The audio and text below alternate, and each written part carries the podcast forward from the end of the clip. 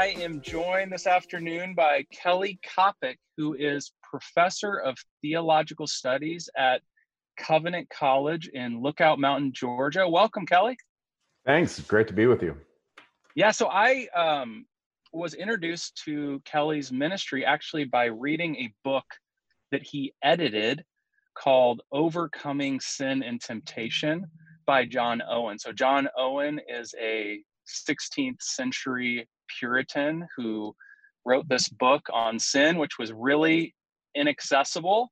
And Kelly helped to make it accessible to people like me, which I'm super thankful for. Uh, Kelly, would you mind, by way of introduction, just talk about how you first met Jesus? Sure. Um, you know, again, thanks for having me on. Um, I'm originally, we live in Georgia. I've been teaching at Covenant College since 2001 but my wife and I are um, not from the South. Uh, we both grew up in California. We haven't lived there since we got married in 1993. But um, so, in terms of of my testimony, I grew up in a um, a family that was Roman Catholic, and we went to um, regular attendance in church and um, even some catechism. I was the youngest of three boys by the time I was in the middle of middle school or of elementary school, basically my brothers, um, myself, and my mom kind of stopped going. And not to sound um, overly dramatic, but really my middle school years were like people's college years in terms of partying and all that kind of stuff. Just kind of went off a cliff. Um, and started my freshman year that way. And um, was getting into trouble, various things. And um, long story short, someone said, Hey, my brother talked to me. One of my older brothers said, You know, why don't you start going to this Baptist youth group? Uh, they had these huge Wednesday night events. There are 70 people or whatever there. And, and I thought, Hey, I actually know some kids that party that go to that. so I'll go to that. And, um, and it'd get people off my back. And he was just saying it. Um, anyways. And, but about six months, I mean, every week we do these great things. Um, but every week when there was a talk, it really felt like, even though it was packed with people, he was just him talking to me. And probably six months in, um, kind of came to faith and committed my life to Christ and slowly started to understand what that meant and was transformative to my life. And that was a youth pastor who had not he graduated from Biola not many years before um, in this little Baptist church. And there's a wonderful long story, but since then he went on to go to seminary himself and uh, became Reformed, which is the tradition I'm now from. And uh, he now is a pastor in Hawaii, and I've now educated his kids at, at Covenant College all these years later. Wow. So it's wow. cool the way the gospel kind of works. Yeah. Yeah. What a, what a cool story. So at what point so I'm, i know this is this is making a big jump kind of into the conversation that that i'd love to have with you about um, this particular book but at what point so you, you come to faith and then i i watched a couple of videos in, in preparation for this interview of other interviews that you had done and in, in one of those interviews you said that uh, john owen kind of became a ministry mentor for you yeah and so how did that come about that he became a, a ministry mentor in your life? I mean, I got interested in the Puritans kind of later in high school for various reasons, even though it sounds super weird, and that that would be a, a story. But um, then I went to Wheaton um, and and studied, and it wasn't really focused on the Puritans, but I did do history and philosophy, and with Mark Noll studying the Reformation and others of patristics. But as I went to seminary, I got back into the Puritans and started really reading a lot of Owen. Um, did an independent study with a great Baptist theologian who since passed away, Roger Nicole, on on John Owen, and then I went overseas and spent a summer uh, studying Owen with Alister McGrath, uh, McGrath back in the day, and that kind of got me started. But I, I was interested. I was trying to decide what did I want to do a PhD in, and I really wanted to I really care about the affections and our emotions. And I feel like in the reformed world and the conservative evangelical world I'm from, we're not very comfortable knowing how to handle uh, emotions and affections well. And I thought no one's going to care what I have to say, but if I can introduce them to to some of the tradition. And Owen, part of what attracted me to him is he has a lot to say in more holistic ways about what it means to be human and about our affections. So that started it. And then my PhD, I'd spend hours with Owen every day. And so sometimes my wife would say, you talk about him like he's alive. You know, sometimes I'm I'm mad at him or I'm wrestling with him. It wasn't always happy. Um, but that's I spent so much time with him, he became like a mentor. Hmm. Yeah, one of the reasons I contacted you too is is the beginning of overcoming sin and temptation. This book that I was reading, you um, sketched out kind of the impact that he had had on your life, and it sounds like there was a very practical impact that it had on your life, particularly these books that are kind of comprised into one book. Um, how has Owen changed your view of what it means to fight sin in your own life? Yeah, I mean, that it's an interesting question because he's helped me tremendously. Um, I actually think part of what Owen is doing in those volumes and, and throughout his work is he's really doing early modern psychology. Um, and I don't think we're always great listeners. Um, those of us who are theologians and pastors, and I'm not sure Owen was a great listener, but he was intuitive and he figured stuff out. And so part of what you get in his mortification volume and on temptation is a lot of Bible exegesis and a lot of he's actually a really good theologian. You don't you don't see it in those volumes as much. It's kind of in the background, but but it's also very thoughtful psychological insights about how do you apply these things. Um, and I would say though, part of the challenge is his book, like on mortification and on temptation, those are really good and important books, but you need some of the stuff he doesn't talk about in them to make sense of the whole because he's not so focused on Jesus in those volumes. He actually originally gave them as lectures to kind of, you know, teenage and, and above young men. But but if you don't have the the good news of Christ and the power of the Spirit, it can which is never what he intended, but it can slip into kind of a, a moralism, which is isn't what he mm. wants. So it, it's a it's a tricky thing, but he is incredibly helpful in navigating our souls. I think doing some some mm. honest self evaluation very very helpful. Mm. Yeah, that that does resonate with me because I think I came in to the book with a background and and a deep grounding in the gospel. And maybe mm. that's why it was so helpful and continues to be helpful to my own soul, having gone through those books. One of the quotes um, that I am kind of sharing with others right now in my ministry is he says um, that God just, and I'm paraphrasing here, but he says that God justifies us from our sin, but does not justify any sin in us. Hmm. And so he's getting at sort of um, Romans chapter 8, right? The first, there's no condemnation for those who are in Christ Jesus. But that uh, gospel, the good news of the gospel, is not made for us to take our sin lightly. It's actually meant for us to take our sin seriously. Is that kind of what you're getting at? Yeah i, I mean bit? i think i think he does he wants us to take our sins very seriously and he's very helpful in that. Um, and in some of the other writing some of this comes out more um, so i would both say yes and then extend really in the tradition what we want to say is he takes sin seriously but the the the reason it's not justifying the sin in you, right? In in other words, like it's okay. It's not because you need to feel more terrible about your sin. It's because you, you're never more liberated when than when you're loving God and your neighbor. And sin is what keeps you from that. So it's not. And, and sometimes I do think even Owen can can be read where people think they're just supposed to feel bad about themselves all the time, and and mm. explore more and more picadillos and and get to all the sin.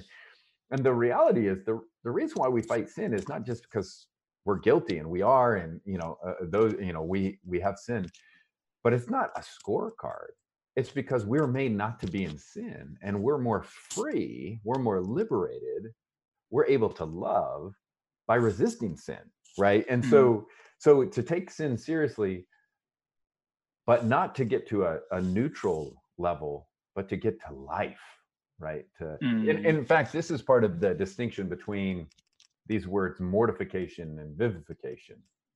Um, I don't know. y- y- are you good for me to explain those to you? I mean, you probably Yeah, know yeah, them, no, no, that would be great. That would be great. Go ahead. because they're not words we use a lot. Um, i- i- and so one of Owen's most memorable books is on the mortification of sin, and you're like, what, what does that even mean? But when you think, well, mortify, mortification, it's you know, you think funerals and stuff, and and that is the idea. It's it's to mortify, it's to put sin to death. But Owen in the Reformed tradition and beyond also, and he didn't use this word as much, but it was crucial to understand what he's doing, is the idea of what we call vivification. To vivify, it's a great word, right? To vivify, but it's it means to make alive. And so you need this twofold dynamic. Um, and I worry we tend to only have one. So so let me get let's get concrete. This might help. If you, you we commonly in our evangelical circles, maybe you hear someone someone works uh, in an office, and there's someone in the office that um, say it's a guy, and he's he's finding he he's struggling with some inappropriate thoughts uh, about someone there, right?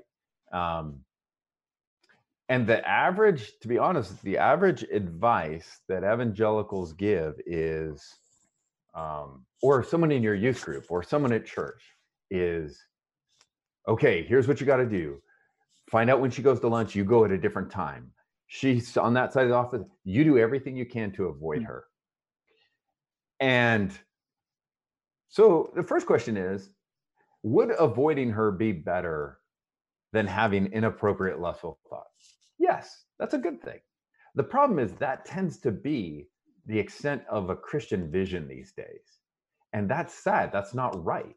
The goal, because, and, and there's a problem with it because even that kind of advice, without realizing it, is a denial of this other human. It is, it is actually making them the problem. It's downplaying their existence. Hmm. It is as if their body has done something bad. All these really problematic things. And that's not the gospel. So you do want to go from active lustful thoughts to not, but that's still not the Christian vision. That's putting that sin to death. But the Christian vision is vivification, be made alive. It's for you to grow to see that person made in the image of God and wanting her to flourish, seeking her Mm. good. That's the Christian vision. It is not stopping sin, it is seeking life. It's very, it- it's the same Mm. thing like when we gossip or slander about people. Is it better if we stop gossiping and slandering? Yes, that's great. But that's not the Christian vision. The Christian vision is you move from slandering and tearing someone down to ultimately seeking their good and and thoughtfully giving words of grace and encouragement. And so that's why we have to know about mortification, putting sin to death, but also vivification, the power of the Spirit to give us life. Mm. So what would be the so you sit down you sit down with john owen and by extension sit down with you and kind of um, you mentioned before we went live just kind of a 10 step uh, process that you might lead somebody through that you've led your own heart through that owen has led you to and so maybe with that example in mind um, I, i've sort of had these two examples in my mind of something that that i really want to uh, teach our church and and grow in myself and that's you've got sort of these sins of isolation that people are struggling with right now. Maybe it's pornography lust maybe it's um, just anger towards those people that you're living with and you, then you've also got these sort of societal sins that we're seeing a lot that christians are tempted to to participate in. Maybe it's moral outrage or um, it's you know flying off the handle in an email or in a in a tweet or on on social media but how would you coach someone sort of from the tradition of owen to mortify their sin and you you said you had kind of a top 10 and i'd love to hear that Yeah, I don't tend to be a top 10 person, but I, I did create one. Um, it'll take a little bit of time, but let's go through these and you can stop me as you go. Uh, this is my, this isn't me quoting Owen, but this is me trying to take his volume and make it accessible. So the the first thing I would say, number one, is examine the symptoms of sin. Examine the symptoms of sin, and and and so I'll, I'll tell you and kind of talk a little bit about each one. But examining the symptoms of sin is, I mean, we all know this these days with doctors. We feel like we're you go in and they're trying to get through so many people you start to say something and they're like well no here take these pills this is what's wrong with you and sometimes that's great and sometimes you're like no no no you haven't even heard right you haven't actually looked at the rash you don't know um, and so a good physician is going to look at the rash or whatever it is and then ask a series of questions to try and figure out how serious it is what might be going on is this a systemic kind of thing um, and that takes skill. Uh, and, and, let me give you an example based on so the two examples you used.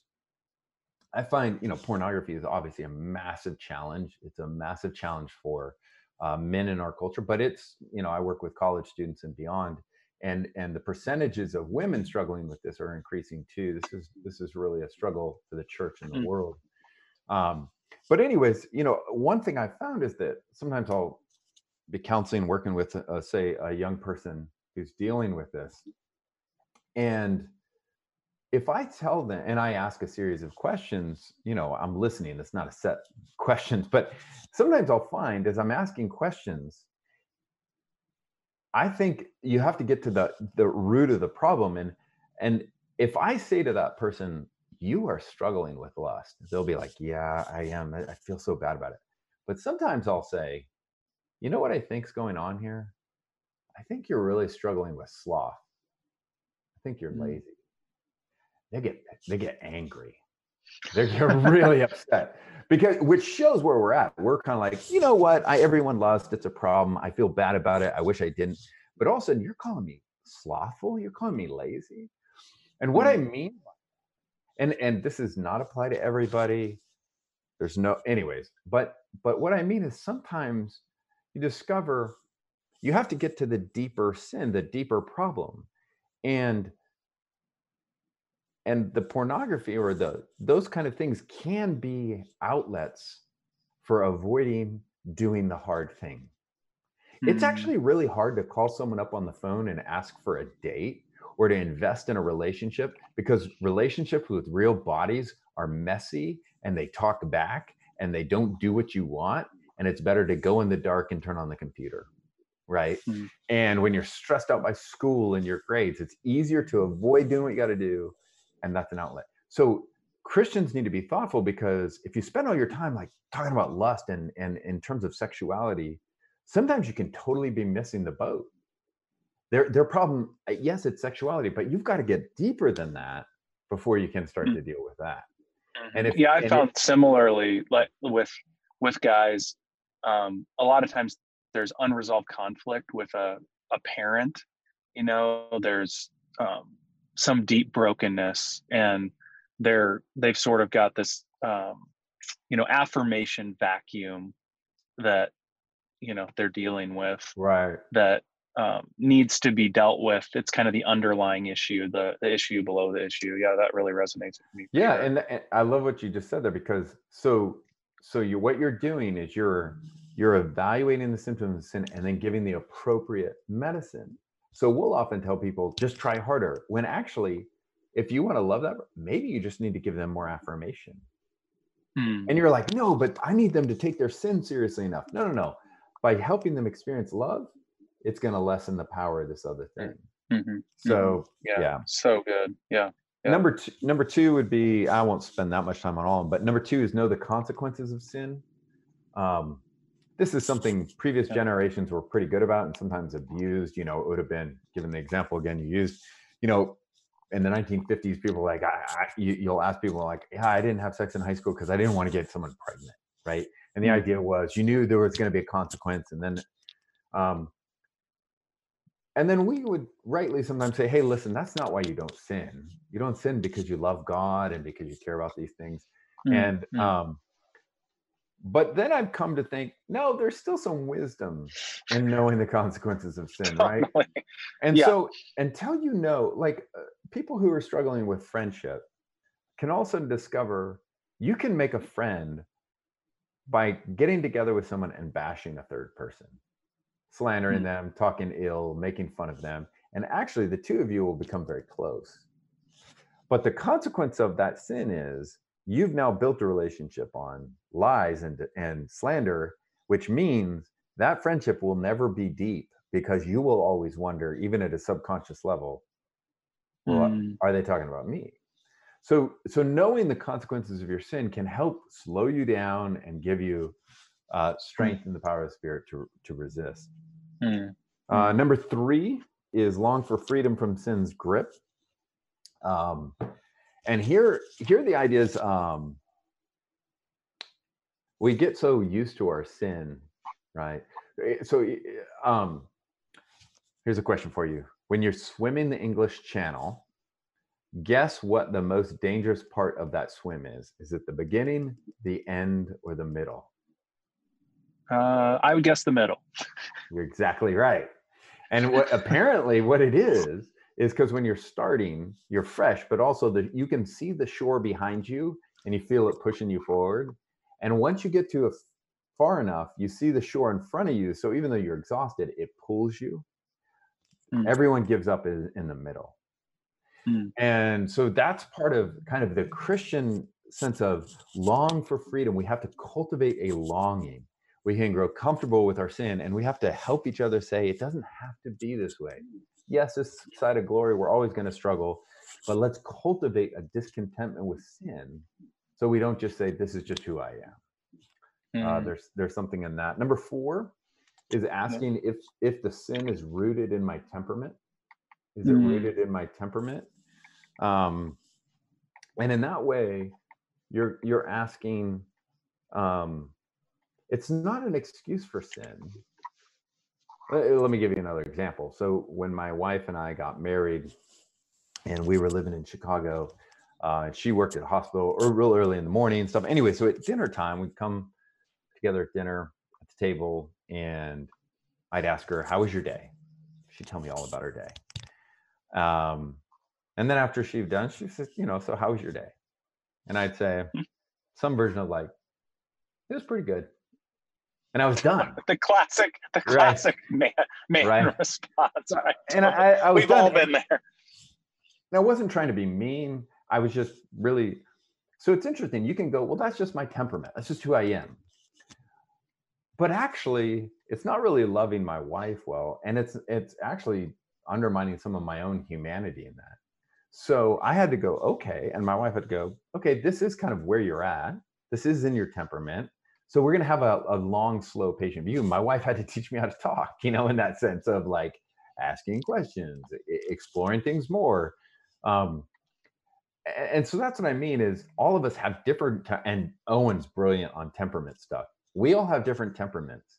And sometimes we think, well, that that temperament is more godly than this one. No, no, no.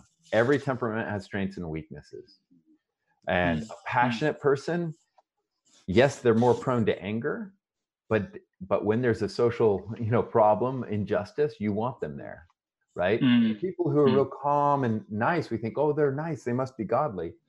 Well, sometimes when there's when there's you know a racist joke happening or something, they're never going to say anything, Mm, mhm. Eh, right? So every every every temperament is a gift from God, has strength, but also has potential. Yeah, yeah. Owen, reading through Owen, I was encouraged by that. I'm always encouraged by that. Um, because some people I think feel like they got the temperament jackpot, and I'm one of those people who feels like they got the short short end of the stick. So I'm always I'm always encouraged. It reminded me of um, Lloyd Jones in Spiritual Yeah. Depression, because he's he's very careful to mix in temperament, even things like um, certain people need to eat certain things, get certain amounts of sleep. I know we could go off on that, but that, but yeah, no, super helpful. absolutely, Yeah. absolutely right. Uh, number five, and you can stop me if you want to cut, but number five is be watchful for dangerous situations. Be Mm. watchful for dangerous situations. And people tend to immediately think of things like, well, you, you know, guys shouldn't go evangelize at, you know, uh, prostitutes or something like that, or, or, you know, whatever. I think I, that's actually, yeah, you need to be wise, but that's not, I think, what this is about. Um, So the neighborhood I live in is uh, I live on Lookout Mountain because Covenant College is nearby, and my neighborhood, which goes back to the early part of the 20th century, is literally called Fairyland. And I live No on the yeah, and I live on the corner of Mother Goose and Aladdin, right? No And way. there are all these streets, and this goes before Disney. They were all named after, you know, it's near Rock City, if any of your listeners have been there. And it's a middle, upper middle class neighborhood, almost entirely white. And I would say it's one of the most dangerous things I do is live here Hmm. because living in this kind of environment makes you think this is normal makes Mm. you harden your heart to all the injustices in the world uh, allows you to turn a blind eye to racial injustice allows you to pretend that people are in when the vast vast vast majority of the world is not like this right and there's a reason why statistically some of my other research is on generosity and stuff but statistically people in these situations are some of the least generous people because we don't live right next to people in need Hmm. and, and people who have the least income tend to be the most generous because they live where there's constant need and so they don't have a lot but they give what they have Hmm. so Mm. that's what i mean is spiritually be aware of dangerous situations but don't think that that's just the obvious ones Mm, yeah, that's super helpful because because maybe the you're automatically going to kick into more watchful um, frames of mind when the danger is more obvious to you. Yep. That's uh, yeah, super super wise. All right, yeah, yeah. Number- rolling. This is yeah number six is resist sin from the beginning um. Mm, Owen says, I have this quote, uh, it's like water in a channel. If it once break out, it will have its course. And um, in a sense, it's interesting because when I talk to students about this or, or different folks, this is often one I'll get an email about. Like, resist sin from the beginning. I, I gave up that forever ago, right? And Owen and I certainly don't mean like once you've given up, just forget it, right? But I think from experience, we all know sin gives birth to sin that gives birth to sin. And Mm. resisting that bef- before it goes, um, it's as hard as it is, giving in doesn't make things easier, it makes things harder. So, Mm. so this idea of as you see new temptations or struggles coming, um, you get a job promotion, you need to resist the greed from the beginning. Don't wait. Don't say, well, once I get to this much money, I'm gonna I'm gonna think about greed or I'm gonna think about generosity. Um, don't think, you know, racism, these little thoughts are not a big deal. I'm gonna not worry about it until like like I don't put on a KKK outfit. No, no, no. Mm. You got to resist the heart things from the beginning because mm. they grow and manifest in different ways. Well, that's so. It's such a poignant comment you're making about racism. You know, I'm in Minneapolis, and so we're kind of at the epicenter of the most recent, this horrible uh, atrocity, Yeah. obvious racism. But it's so interesting how um, I, I think that one of the fruits that we're seeing in our culture of sin not being resisted from the beginning is that it's hard for many people to even admit that what they have inside of them is in the category of sin. And so maybe we tend to um, just point at the most horrible examples and say, well, as long as I'm not participating in that, then Yeah. I'm really not so bad. And maybe that's why we justify those uh, compromises, which maybe in in other people's sight are even invisible, but in in God's sight are horrible yeah, totally. atrocities. Yeah, That's yeah. exactly it's exactly what we do, and so we don't even think they're sin anymore, and it hurts Mm. us and it hurts others Mm, um, mm. for sure. Um, Yeah. Number seven, which actually kind of relates to even what you just said, it's a nice caveat, is meditate on God's perfections and our imperfections. Meditate on God's perfections and our imperfection. And what I mean by this is it's very interesting. When you ask most Christians how you doing, they kind of immediately do a mental inventory and they think about the one or two, maybe three sins they struggle with the most. And they quickly go through that. And depending on how they're doing with those, they're like, I'm doing pretty good or I'm really struggling. But when they say that, they're really talking about those two to three things. Um, and I think that's so common in American evangelicalism, partly because we've so reduced sin to your internal world. Um, mm. And so that's why things like systemic injustice or system sin, structural sin doesn't make sense to evangelicals. But but here the idea is make it a practice to meditate on one attribute of God for a season, right? Take a week and mm. meditate mm. on justice, right? And what mm. you'll find when you start to meditate on God's justice and look in scripture and you know, read through. I've been recently again, and I started this before the unrest, but I was reading through the minor prophets slowly again and again, and I was just struck by the plague on the evangelical church because we never preach the minor gospels is coming to bear fruit. The, hmm. if if we preach the minor gospels on a regular basis, we would not be going like, "Hey, this is social justice." That's not the gospel. Just read the minor pro. Anyways, so so when you when you start out, you go, "I care about justice," and then you start to meditate on God's view of justice it doesn't take very long. You go, actually, I don't really care about, and I only care about it if I get it. And mm-hmm. so, and what happens is you take God's justice and his love and his, and you start to go through those things and that expands. So it's not just our little two or three personal sins. We start to see the reality of sin as a problem, not just particular sins. And mm-hmm. then we can see the reality of the depth of God's grace much more richly right? We're mm-hmm. constantly forgiven and given grace for stuff we don't even know we're doing, but it doesn't mean it's not sinful, right? Mm-hmm. Anyways. Mm-hmm. That's, um, yeah, that, that's good. That's really good. Yeah. Eight, nine, and 10. Nine and 10 will go quicker, but number eight is don't fake peace with God, but mm. wait for but wait for him. Don't fake peace with God, but wait for him. And this one is one I wrestled the most with with Owen, but eventually through the years, I think he and he doesn't put it that way, but I, I think he won me over. I think he's onto something, and it's it's I think it's a heavy psychological insight. So I think he's thinking of this kind of thing. You've ever had that experience where you, you've really you feel the weight of your brokenness and sin. You've done something, and it's just all of a sudden you see it in a way you've never had, and God meets you, and you just mm. feel drenched in His love and beauty. It's a it's a beautiful thing. It doesn't happen a lot, right? But you have that kind of experience. It's great. But interestingly enough, what can happen is whether it's three weeks later, mm-hmm. six months later, or whatever, we find ourselves in the same sin or something like it.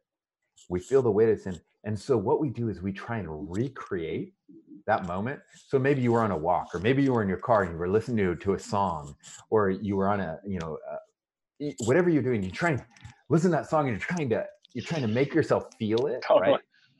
And, and you can feel what happens is even if you kind of feel God's grace or presence, you don't believe it anymore because you can you wouldn't say this, but you you can tell you're trying to manipulate yourself. Mm-hmm. And so so in that sense, you have to wait for God. I mean, you should still do certain things. You should repent and you should do right actions.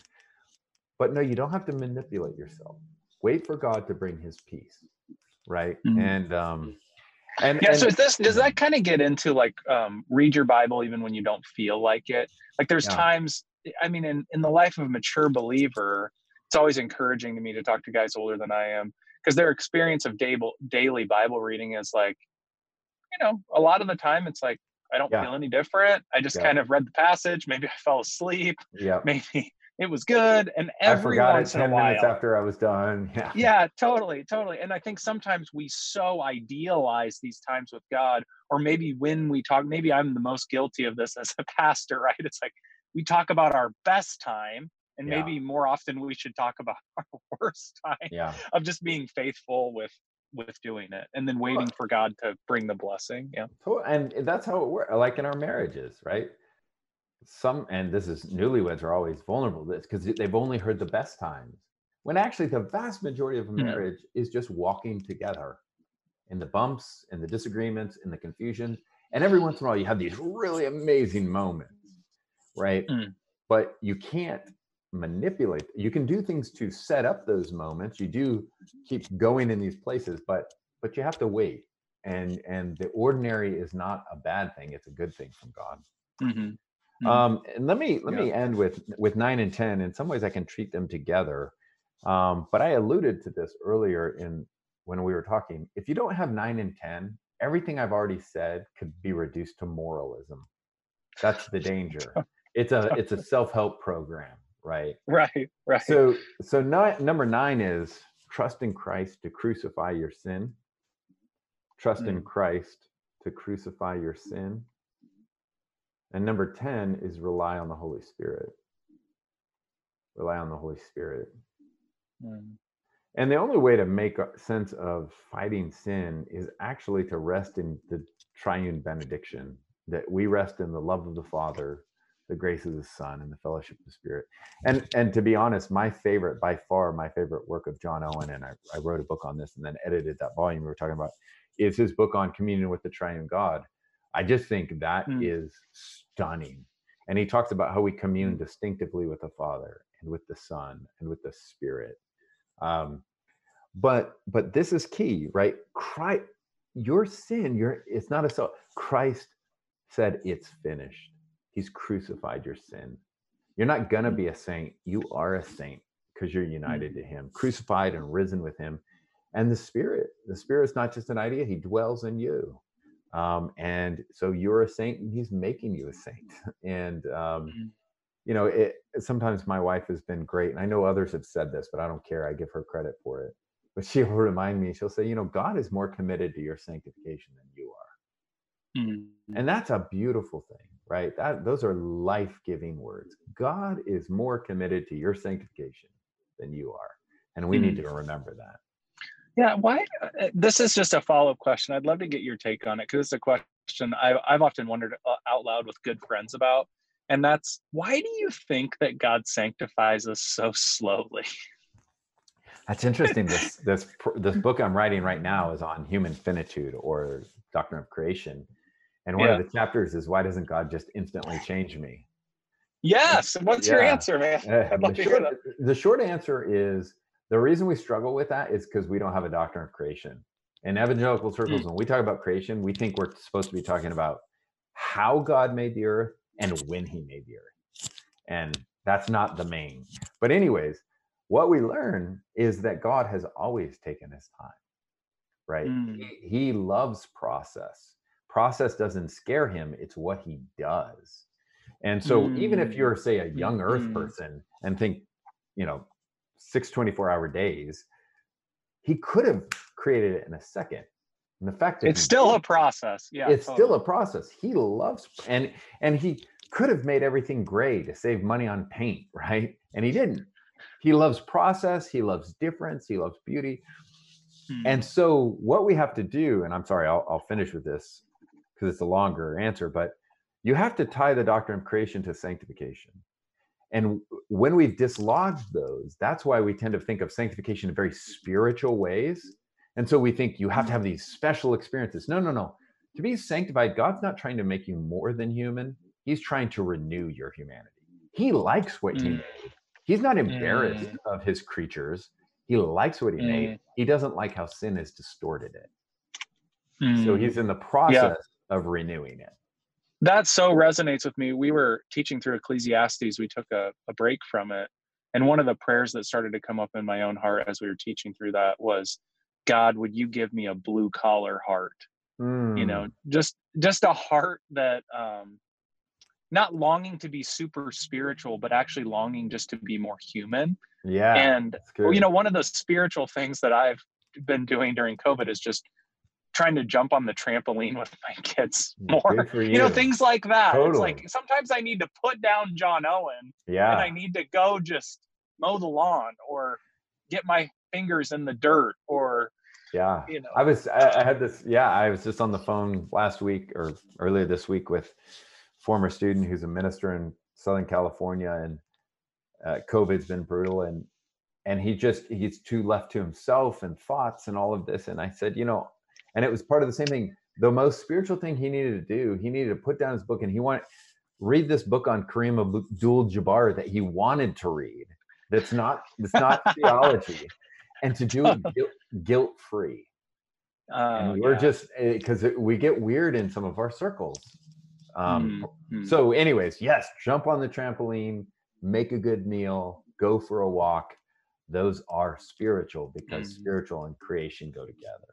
Yeah, yeah, yeah, that's beautiful. And then one day we look forward to the hope where we'll see Jesus face to face, and in an instant, in the twinkling of an eye, we'll be with him and like him, and and we'll be on yeah, the earth beautiful. though. I mean, ultimately, the hope yes. is you know resurrection of the dead here. Um, hmm. So yeah, yeah, yeah, beautiful. Yeah, would you mind uh, just praying for us before, before we're we're done I'd here? Thanks so yeah. much for for joining us and and Thanks leading us through. Me. Those are sure. super helpful. Ten things. So yeah, appreciate it. Father God, we do thank you for the great gifts of your Son and Spirit. We thank you that you have not left us to ourselves, but that you did not abandon your creation as it's fallen, but instead have entered in. That you have given us all good gifts in Christ. Thank you that you are not distant, but dwell in us even by your Spirit that we might be able to call out to you, Abba Father, echoing the very words of your Son. Lord, I pray for um, Drew and Salt City and what you're doing in this church and beyond. And I pray for renewal. I pray for encouragement. I pray that people who might hear this might not grow discouraged by their sin, and that for every one time they look at their sin, they would look to you 10 times that grace would be the very thing that animates their lives to give them the strength to resist sin um, in the power of the Spirit. Uh, do give us the joy of our salvation. Uh, we pray in Christ's name. Amen. Amen. Yeah, thanks again for joining us, Dr. Kapic. And uh, yeah, for those of you who who tuned in, I my prayer for all of us is that we would be encouraged to grow in our relationship with Jesus and continue to fight sin and fight with each other in community uh, for that. So, yeah, thanks for jumping in. Hope you jump in with us again next week. Take care. Yeah, you too. Thanks so much.